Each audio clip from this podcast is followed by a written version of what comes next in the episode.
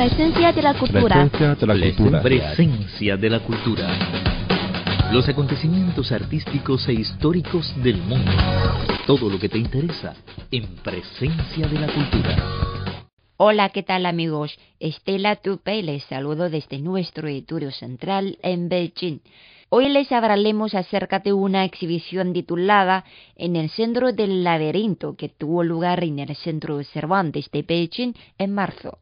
Es el tercer evento artístico del proyecto Now Now. La primera palabra Now, N-A-O, significa nave y el segundo vocablo es en inglés Now, que significa presente.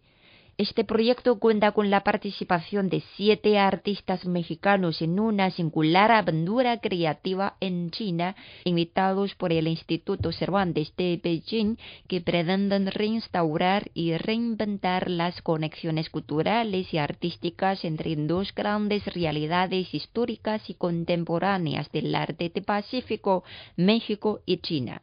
Bueno, ahora vamos a escuchar las palabras de la directora del Instituto Cervantes de Beijing, Emma González, en la inauguración de esta exhibición.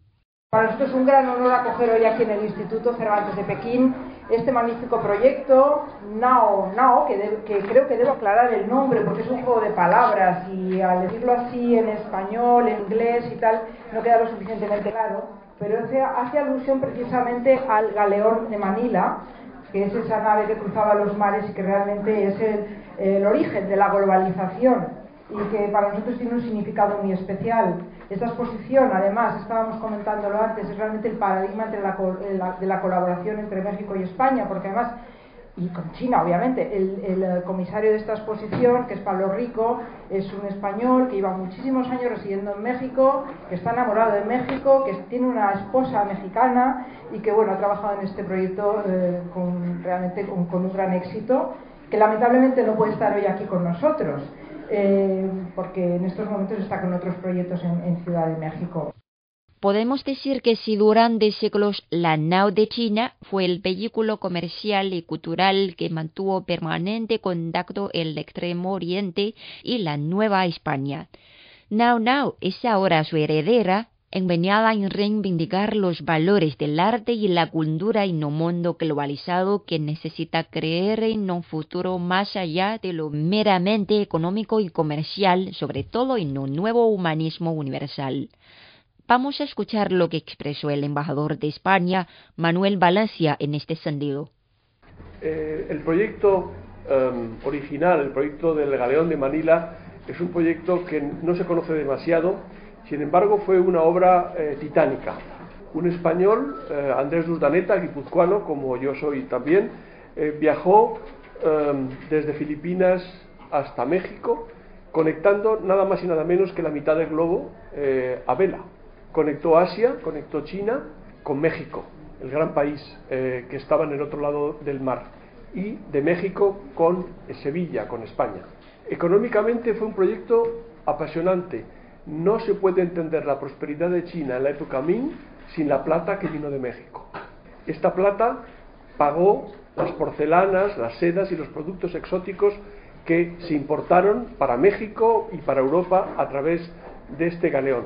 Con esa plata se pudo monetarizar el desarrollo de, todo el imperio chino Ming en aquella dinastía. Y de paso vinieron los enchilados eh, eh, mexicanos, patata, maíz, que hoy en día son fundamentales en la dieta de China. Así que México y China se abrazaron con el mar. Pero estas notas económicas nos llevan a la cultura. La cultura se forma también de una manera de mezcla, de mestizaje. Y tenemos un proyecto en el cual un comisario español con unos artistas mexicanos en una escuela, la escuela Shuyan eh, china, han desarrollado un proyecto común. Y así se fertiliza la cultura y se fertiliza la vida. Es fundamental, la naturaleza se desarrolla y se modifica de esa manera y lo mismo hace la cultura. La tripulación artística de Nao Nao, esta nave del arte clásico actual mexicano, está compuesta por Valerie Campos, Ramiro Plasencia, Ricardo Pinto, Eliberto Quesnel, Nacho Chincoya, Claudia Gallegos y Emmanuel García, entre otros. Durante el verano de 2014, estos artistas mexicanos realizaron una residencia colectiva en el centro Xuyuan para producir nuevas obras gráficas en sus talleres e instalaciones. Ellos trabajaron con entusiasmo en sus imágenes y en sus obras junto con los técnicos en artes gráficas del centro Xuyuan. Se trató de una producción laboriosa en Bereja, en donde unos y otros aprendieron colectivamente, enriqueciendo su respectivo modo de ver sin perder sus originales visiones del arte, creando un lenguaje común con el que entenderse y avanzar en sus procesos creativos, sin olvidar sus acentos particulares, sus maneras singulares de crear e inventar sus obras. No fue fácil, pero sí estimulante y, sin duda, una experiencia inolvidable para todos. Ahora escuchemos las palabras enunciadas por el embajador mexicano en Beijing, Julián Bandura, en la inauguración de En el centro del laberinto del proyecto Now Now. Now Now es un proyecto que surgió con el ánimo de, contribuir al dinamismo del arte contemporáneo mexicano, siguiendo una nueva ruta cultural y artística que evoca a la Nao de China o Galeón de Manila emblemática embarcación que unió a las Américas con Asia entre 1565 y 1815. Para la Embajada ha sido un privilegio poder apoyar este proyecto que sin duda es una semilla generadora de nuevas actividades que se inscribirán en la dinámica agenda cultural entre México y China.